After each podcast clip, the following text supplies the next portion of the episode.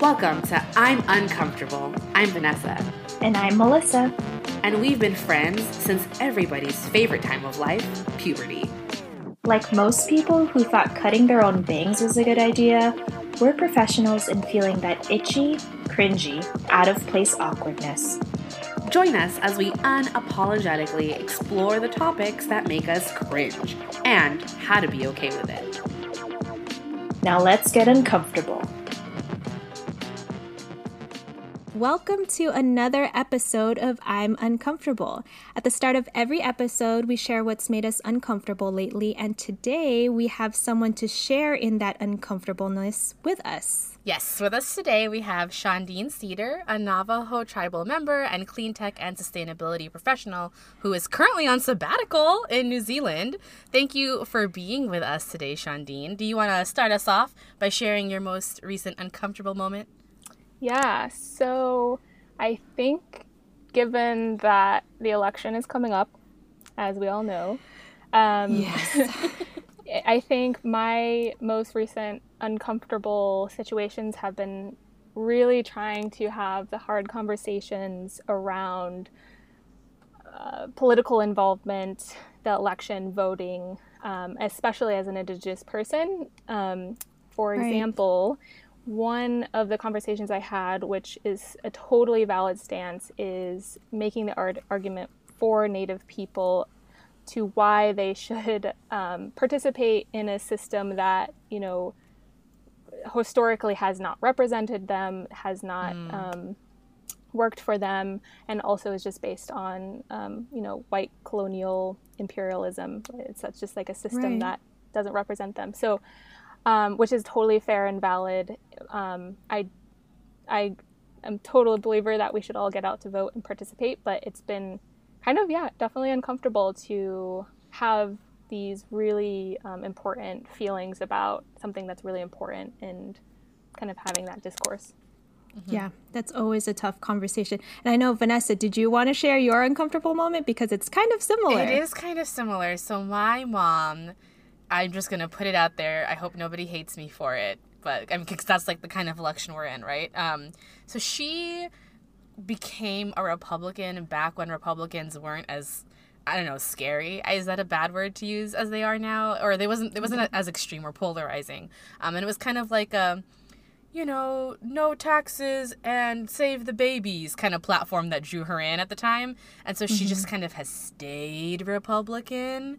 And things have gotten obviously more and more crazy. I think a lot of people saw the debate and were like, what is happening? Mm. Who is this? Um, what's yeah. going on? Stop interrupting. Uh, but I've been talking to my mom about the upcoming election and trying to see where her head's at with the voting because I was a little nervous that she would still vote for Trump mm. just because of those built in ideas around what the Republican Party right. was and not what it is now. And I've had a lot of uncomfortable conversations with her about how the party's interests don't really serve her and trying to help her understand that as an immigrant woman, it's not really for her. Um, but recently we've gotten to the place of that she's just going to abstain from voting for president mm. which i hmm. was trying to say like well what if everyone did that mom yeah. what if everyone right. abstained from voting so we're working on it slow and steady i'm at least glad that she's not going to vote for Trump in the upcoming election because that's been kind of a battle between the two of us. Uh, that's been super uncomfortable recently. Right. Yeah. Yeah. You've you've talked about how you've had multiple conversations, and that's oh, definitely so progress from what I've heard from from your story. Gotta take so. the wins. Right. Um, yeah, mine my uncomfortable situation seems obsolete right now because it's not related to these very, very important topics. That's but I'm okay. going to share it anyways. Yes. Um, maybe it'll, lighten the, the mood a little bit. But I spontaneously or semi spontaneously biked 24 miles this past weekend. I hadn't biked such a long distance in I don't think ever, but I was really excited to get yeah, to get my bike back from the shop. I was like, okay, what is an activity that I can do that's still social distanced mm, yeah. and I can be outside in the outdoors, get my exercise in. I bought a bike from online on OfferUp and I needed to get it fixed. So I got it fixed. It was in the shop and then I was ex- excited. So I went biking with my brother and, and my cousins this past weekend and it's one of those re- relationships where we're like, I think we can go a little bit further, and then we ended up going 12 miles from um, from if anyone's from the Los Angeles area that's listening, I started at Torrance Beach and went all the way to Marina Del Rey, which is 12 miles out. And then we realized very quickly that we need to bike back. all the way back. That's where the car is. So, yeah, very much. I was like, let's go for an AM bike ride. And then it ended up being that was the only thing I did that day. So I was just very exhausted. So my body was uncomfortable afterwards for sure. yeah, there. It sounds like that's maybe like type two fun you guys know the different types of fun, like the kind that during it you don't enjoy it, but afterwards you enjoy it, and then um, type one fun is like enjoying it at the time and after, and then type three fun is like didn't enjoy it during it, didn't don't need to do it ever again. so it sounds like that was more type two fun. Type two, definitely. Maybe a little bit of type one, where I was like, okay, in the beginning, but once I hit like mile eight, I was like, hmm, mm. decisions were made that I can't take back now. but yeah. so yeah so let's transition then over to the topics that we're going to be talking about. So actually while while me and vanessa were planning our episodes for the month of october we saw that columbus day on our calendars showed up and i actually mentioned to vanessa at the time that i had previously crossed it out to instead say indigenous peoples day. And we realized that you know while our echo chambers in which we me and vanessa exist have reclaimed this national holiday as indigenous peoples day we realized that we were still uncomfortable with the topic of in talking about indigenous communities mainly because we acknowledged that we had a lot to learn um, which brings us to our guest you Shaandiin. i know that i know vanessa shared a brief introduction but can you give our audience a few more details about yourself? Yes. So ahiahet do um, yate. So thank you and hello. Thanks so much for having me on the pod. Um, so my yes my name is Shaandiin, and I'm originally from northern Arizona, um, a tribal member of the Navajo Nation. Um, today I'm calling from beautiful Kaikoura, New Zealand, where I've been for the past 10 months on this hybrid sabbatical adventure trip with my partner. Um, and we actually bought a tiny van and have been working remotely from it for the, um, since January. Um, but um, so that's kind of just a whole nother story in itself because of COVID and all, all craziness that's been happening in the States and being kind of an expat abroad mm-hmm. at this time has been really interesting. Um, but it, um, in a nutshell, you know, for the past six years, I've been working in the clean tech and sustainability sector at a company um, most recently called GreenBiz Group in Oakland, California. Um, for the fa- past four years, I've been involved in an organization called Natives Outdoors, um, working to elevate Native and Indigenous people in the outdoor industry, which, as you know, we all know, it's a you know very um, not as diverse, very white industry that um, you know just right. needs some diversity, inclusion, and equity work there. Um, and then recently, I've had the opportunity to um, wear a new hat working as a project manager for the Rural Utah project, Rural Arizona project, helping get the native vote out in Battle State, Arizona. Um, so that's kind of just in a nutshell what I've been up to. Um, and yeah, it just continues to evolve every day. In a nutshell, that's a lot of things. Wow, I'm impressed. but uh, can we backtrack a little bit? I just I wanted to start off with maybe you talking to us about your sabbatical that's happening in New Zealand. Can you tell us a little like what what's the sabbatical? What's what's going on? Why are you there? yeah, so I think it started about a year ago. Um, living and working in the Bay Area as you, you, you, you know, even in LA, you know, it's just a very fast paced environment. Um, I loved the team that I was on and the mission that we were driving towards um, centering a clean economy within large corporations. So basically, mm-hmm. working with right. the companies that have the most area for opportunity for sustainability initiatives. Um, and I was working business development for them, which was an amazing experience. Um, I think, though, you know, the opportunity presented itself to quit our job, sell everything that we had, um, and just take a year off and really use right. that time to you know do the things that we always say we're going to do read more mm. take mm-hmm. some classes you know whatever it is um, kind of yeah. just for me being outside i'm a huge climber so um, and hiker so that's basically, you know, why we why we made the move. Um, and so far, yeah, it's been an amazing experience. And then COVID hit. Um, we right. ended up renting a house in, um, in Queenstown with eight other international travelers, which was a whole nother experience doing lockdown wow. with just strangers. yeah. Um, mm-hmm. So yeah, that's kind of just really just having the goal to be expanding my interest and really focusing on things I'm passionate about. Um, so that's Indigenous um, ampl- amplification. Um, and luckily, I've been able to do that work remotely as well as just learn about the Maori people here who are the Indigenous people of New Zealand. Wow, I learned something new. That's really cool. Thanks for sharing that with us. How long? Yeah. So sorry, Melissa. I just was wondering. How, when did you when did you get there? How long do you still have?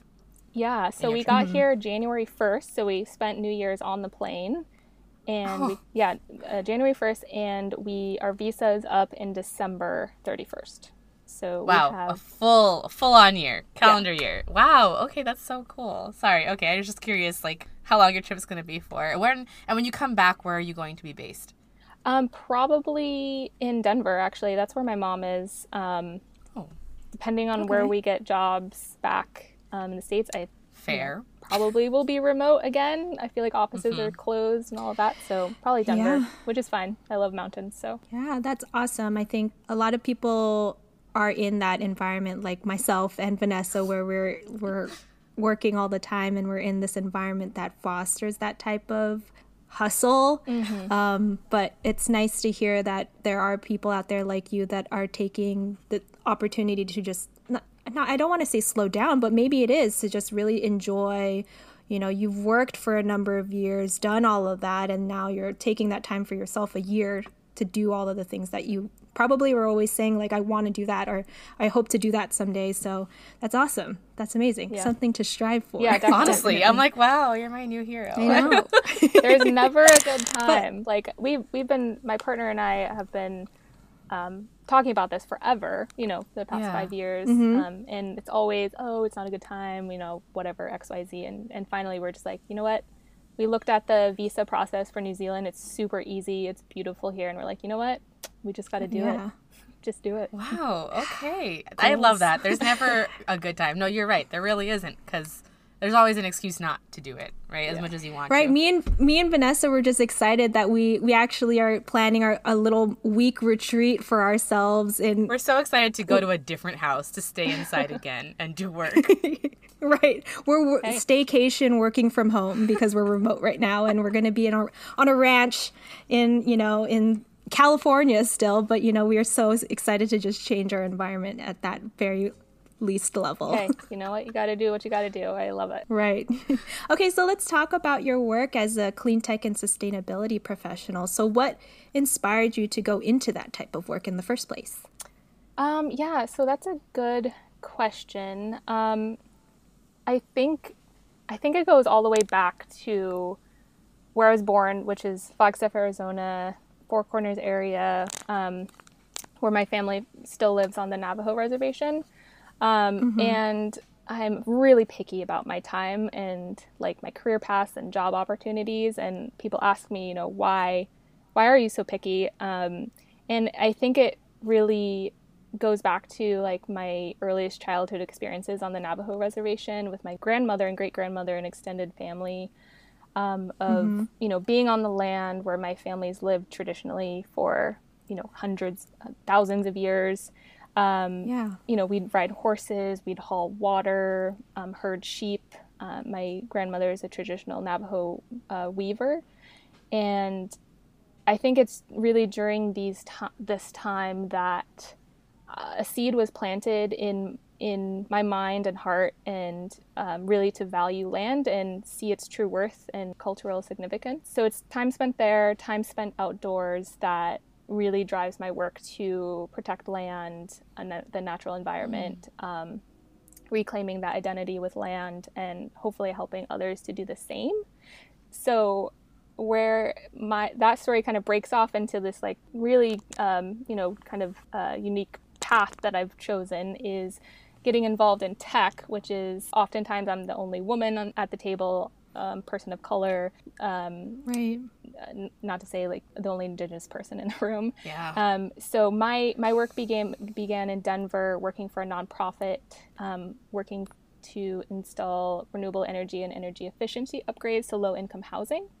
So that's, oh, that's kind awesome. of where my interest started to blossom, and then I started to realize sustainability as a career was a thing, right? um, and also just um, something that the future is green, you know, and being part of of that growing movement was really exciting to me, and it's still exciting to me right now. Um, so it progressed. I was an avid reader of all the clean tech newsletters. There was this publication by GreenBiz, um, and one day I said, you know what, I wonder where they're based, and I wonder if they're hiring. And they were, and they were based in Oakland, where my partner just happened to have gotten a job and he was going to be moving there. And everything kind of just worked out. And that's when my love of solving for the clean economy really started to hit right. stride. It is a mm. huge, huge, messy problem that um, the world faces right now, let alone the U- United States, of how we move forward in a sustainable and equitable um, manner and solving for the clean economy within the corporate world um, is a whole nother ball game of, you know, there's so many things you can talk about within. I was going to say to do corporate to attack like attack it from like a corporate angle is interesting because a lot of that the issues do come from these large corporations. Right. So it's interesting to be able to have like an inside strategy yeah. to do that. It's awesome. Yeah, and it's it's kind of it's you know another uncomfortable kind of conversation is you know these are all big companies that we love to hate and but we also use every day um, yeah. and mm-hmm. it's it's it's really interesting to have those conversations um, you know, on some level, these are the biggest polluters, the biggest carbon emitters. Um, but also, if we right. can get them even to change a small percentage of their global operations or the way that they procure renewable energy or their EVs or materials, you name it, um, it's a huge a impact. So, um, you know, during my work, like I've had to work with companies I do not agree with and I do not support, like in my daily life. But right they are going to exist and um, trying to get them to commit um, externally to the public with sustainability or renewable energy goals or whatever it is, that's mm-hmm. actually really impactful. Wow. Yeah. It's kind of crazy to hear you say that even a small change for them is such a big impact overall.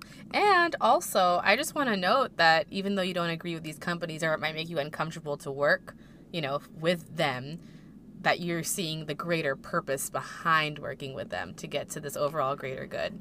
That's, yeah, that's fascinating. I feel like that's that's a, a very powerful position to be in mm-hmm. because mm-hmm. you have the opportunity to influence and you know raise that awareness from within that industry and like you mentioned being able to convince these you know probably systems that have been in place for so many decades oh, yeah. to just shift a little bit and to have that much impact that's that's powerful mm-hmm. to be mm-hmm. able to convince these corporations that being sustainable or having sustainable practices and policies is actually beneficial for their mm-hmm. business mm-hmm.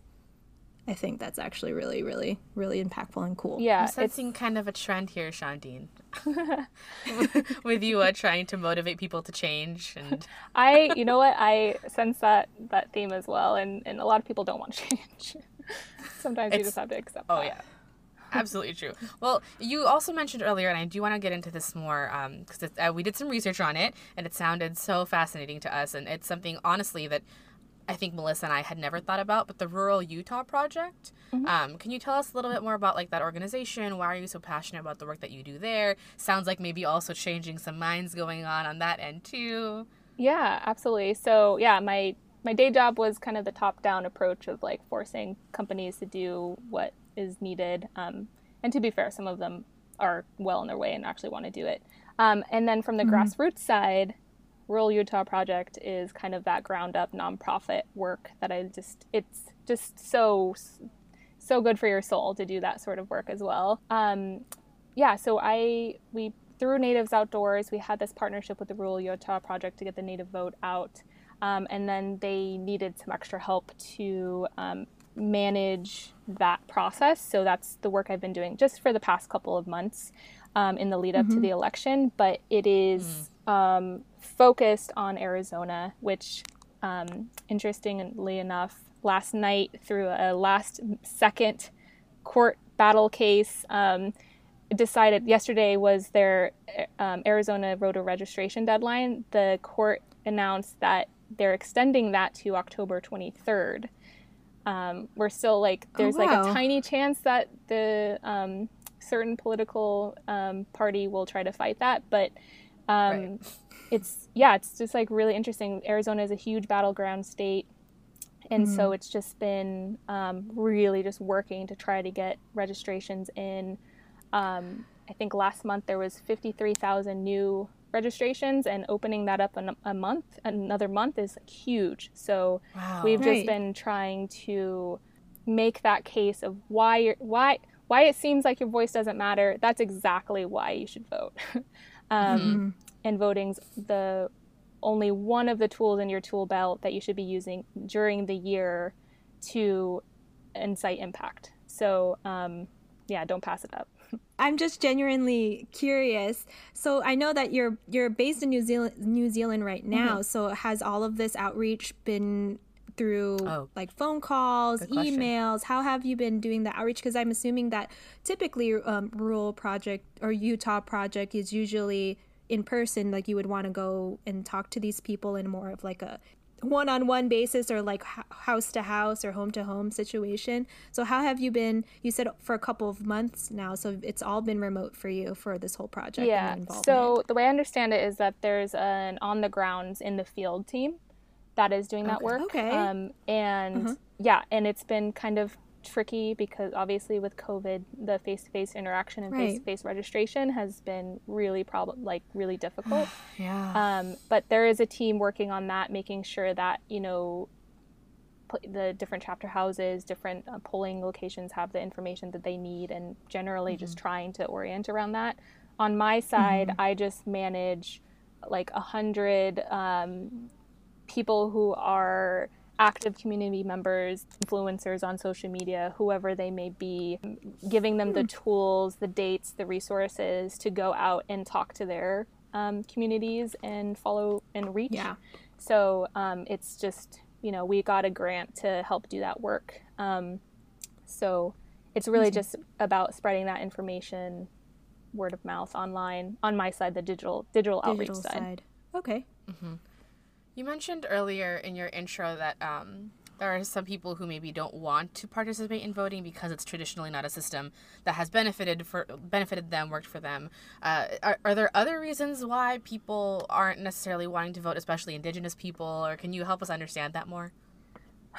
Um, I think there's a lot of different um, reasons, and yeah, it, it becomes a tough situation, especially depending on where you sit on the political spe- spectrum, you'll have different mm. excuses or excuses, quote unquote, air quotes. Mm-hmm. Um, um, but I think in general, you know, we we actually we produced this um, voter outreach video that was really well done, um, and we're no we're moderating all the comments and capturing the reach of that. And re- just reading some of the comments has been really interesting. Uh, most people are on board. They realize that minority voices, indigenous voices, you know, brown voices in general, really have a stake. One in filling out the census this year, which everyone should do, um, mm, and right. then two participating mm-hmm. in this election. Um, but there, yes, there are some folks who I think it's just honestly like exhaustion with the system, and um, you know they probably have participated in the past and nothing's happened. Um, and mm-hmm. the more we learn about, you know, the systems of white supremacy and um, colonial mm-hmm, mm-hmm. imperialism, mm-hmm. how that's fe- affecting our society today, I think it's easy to, yeah, just like throw your hands up and you know say what's the point and and to an extent yeah. i get it i'm i'm mm-hmm. just not that person to like throw my hands up and go without a fight. So right. Just think that lends perfectly to our next question, Melissa, if you want to ask it. Yeah, so we did mention at the start of the episode, um, we did want to get your perspective on it. Um, we brought up the issue of Columbus Day versus Indigenous Peoples Day. Mm-hmm. So growing up, we learned that Christopher Columbus was this great explorer. We learned that 1492 Columbus sailed the ocean blue or whatever. And it seems like we've only recently begun to shift our awareness in terms of a community towards the indigenous perspective to history, especially here in the United States. So I just wanted to ask like what has your experience with this issue has been? Because this is something at least for me and Vanessa we went to the same elementary school and I remember you know celebrating not celebrating but we acknowledged this day. You know no let's call it what it is dude. Let's call it what it is. We celebrated this day because it was like a holiday and we were taught like that this is a great guy i guess you know right. right yeah so yeah what, what's your experience been with that yeah so I think it can be, um, it can cause tension, obviously, and there's a debate out there between states. Right. No, and uh, I think 12 states have sanctioned Indigenous People Day over Columbus Days, and um, you know the Italian population sometimes feel like they're being attacked by that, mm. um, yes. which mm-hmm. I don't want to, you know, say that that's right or if it's in that way, that's not not, not the that what we want at all. Um, right. I think though, obviously, I'm I love the conversation around people Indigenous Peoples Day just because it's another avenue for people to understand American history, um, and right. that Columbus did not discover the Americas, um, mm-hmm. North America or Central America. Um, there's a vibrant indigenous community here then and today and, and and people just don't understand that or they don't think about that and i think it's just another it's a great way to have that conversation and so i just use it as yeah. a way to like talk about that history like why do we speak english you know why do why mm-hmm. why does central america speak spanish and, and, and portuguese and these eastern european languages um, let's think about that and what else you know why is it problematic to celebrate someone who did bring slavery and disease and genocide mm-hmm. to, yeah. um, mm-hmm. you know, in my area, North America, which is the United States and Canada. Um, and I don't think glossing over that does anyone any justice, especially when we're in this time in history when we need so much healing. Like, and so oh, yeah. just glossing over that just doesn't do anyone justice. That's not to say that you can you can't be an Italian American and have that heritage and um, story about you know that side of things. It's just right the the facts and history just need to be need to be there and out um, highlighted highlighted just as much as that other side of the coin you know like there is to get that full picture of what history the true history of all of this is. Yeah. It's yeah. So you see it as an opportunity. I think that's cool. Yeah, and and I there was an, an interesting comparison of like in China and Japan, you know, there's no Marco Polo Day.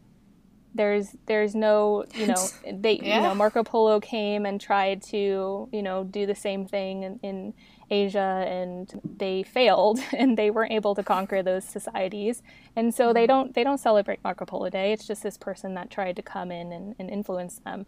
But right. the story in the Americas is much different and it's just that we just need to acknowledge that and internalize that and then maybe that will help people understand why there is so much continued trauma with indigenous communities and so so many right. issues today.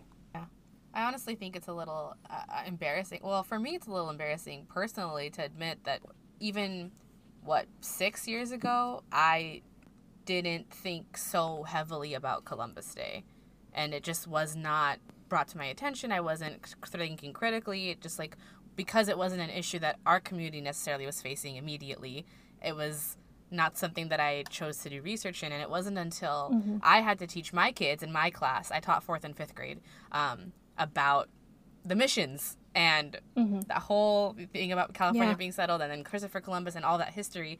That uh, my co-teacher and I were like, you know, because she she was also Filipino like me, so another brown girl, and we were like, wait a minute, you know, we were taught in a really Catholic way that like, oh, they came to spread the word of God and me bring it to the people. Like it's this gift. Oh my god but again like glossing over the yeah the slavery and, the disease yeah. the murders like yeah. So it, it, was just interesting when we were trying to teach our kids we we had them do a debate and we gave them like here are all the things that happened. One side has to debate that columbus was a great explorer. The other has to debate that he was not um, and that he was like a murderer and all these things. And the kids had some pretty interesting perspectives and it kind of makes me think and wish that when we were growing up we also kind of had, had that. yeah that like what melissa was saying earlier that like two sides of the issue where mm-hmm. we could really understand explorer yes but maybe also not just the explorer side yeah i mean he right. was a, an incredibly successful at what his objectives were like there's no oh, yeah there's no um,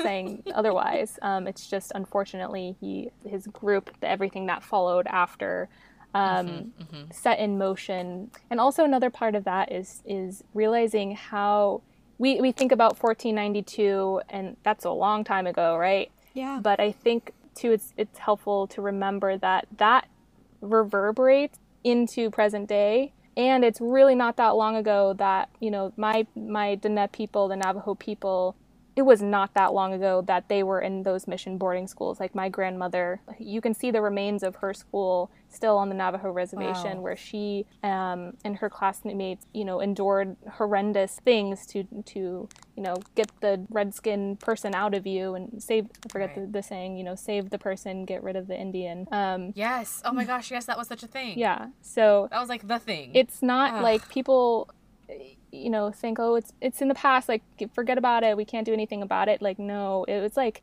like it's two still grandmas ago you know two generations ago. Yeah. Because if you think about it that way it really does you know that timeline tends to seem not that long because if you think about it in generations and it's literally you just said your grandmother. Yeah well, so did you grow up hearing stories about that, or like, you know, what was the conversation on your end about those kinds of things that happened? So, my, yeah, my grandmother never talked about it. Wow. And it wasn't until the past like five years when I, probably 10 years, where I have actively you know, as you get older, you you actually care about your family and you want to like know about the history and like as a kid, right, you're right, just right, yeah. you know whatever doing other things, but you're just existing. Mm-hmm. yeah, and I and I started asking my mom and and my dad and about these things, and she's never said anything about it. Um, she's a hmm. unique. Hmm. woman in that she's very traditional in some ways but she has been christianized so she does have you know that's just how it happens um,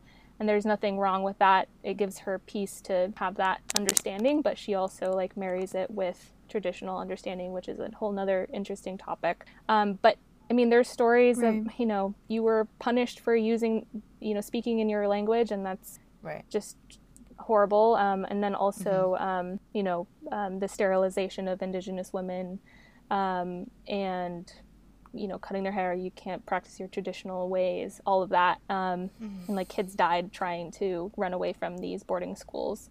Um, so it's i only I, i've only really heard the stories from my dad and my aunts and uncles because um, they you know they were growing up as kids in, in that in that scenario. Yeah. I, I just really appreciate wow. that you put that in perspective for us and for our listeners. When you say you know my dad, my aunt, my uncle, that makes it so much more real than a black and white picture in some random history book that you have to yeah. read and listen to. And also there there it wasn't really it wasn't that long ago too that they were still living off the land. Like my grandmother's land right now still doesn't have running water. Like wow. she herded sheep and live and has right. lived there her entire life. Um, and my great grandmother who passed away um, about five years ago, um, uh-huh. she I mean she rode her horse and you know was in the cornfield and she literally was living off the land and like yeah.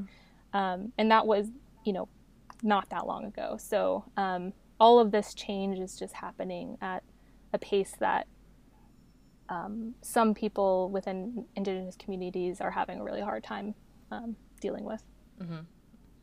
Uh, speaking of living off the land and, and, all those kinds of things, on your Instagram, you actually specifically cite that you're dedicated to elevating the voices of Indigenous people, justice, and sustainability, and you added outdoors. So mm-hmm. I'm wondering, you know, why are those causes so important to you? Maybe why so much the outdoors as part of that aspect? Yeah, that that kind of speaks more to the um, natives outdoors work that I've been mm. doing.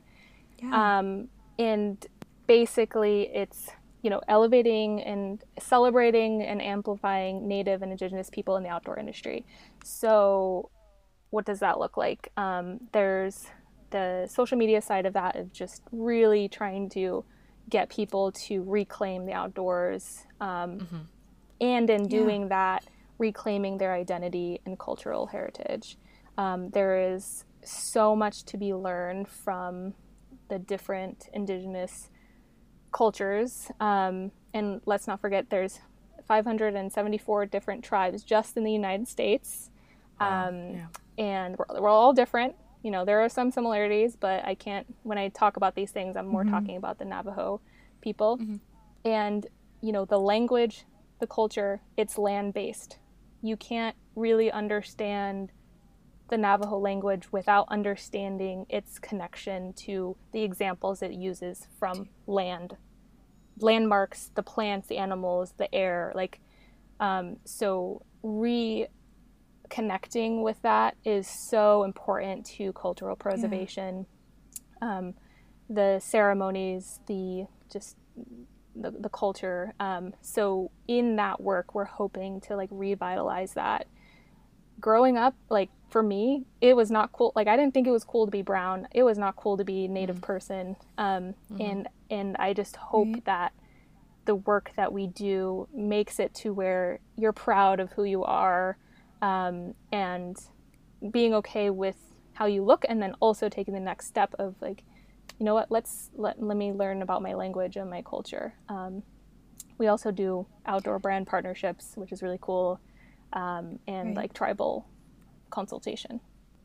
That's really inspiring to hear. It's it's almost like you were just saying earlier that you're talking about the, these stories, you know, your grandmother never talked about, but you heard via your uncle, your aunts, things like that. It's kind of all word of mouth, and and then the history books say something completely different.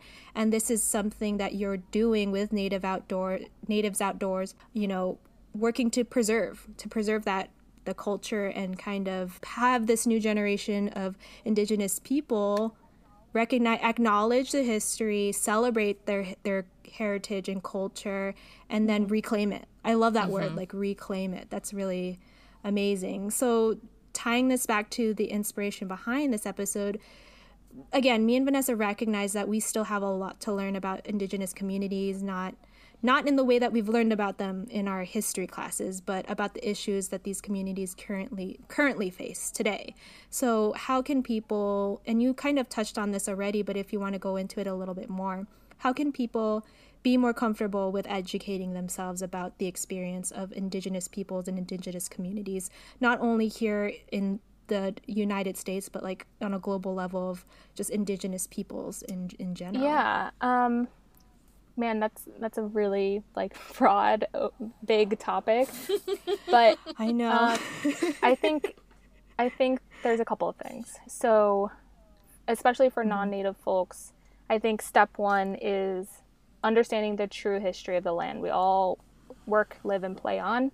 All of it mm-hmm. is stolen land and has both, you know, beautiful, beautiful history behind it, as well as things that just need to be understood.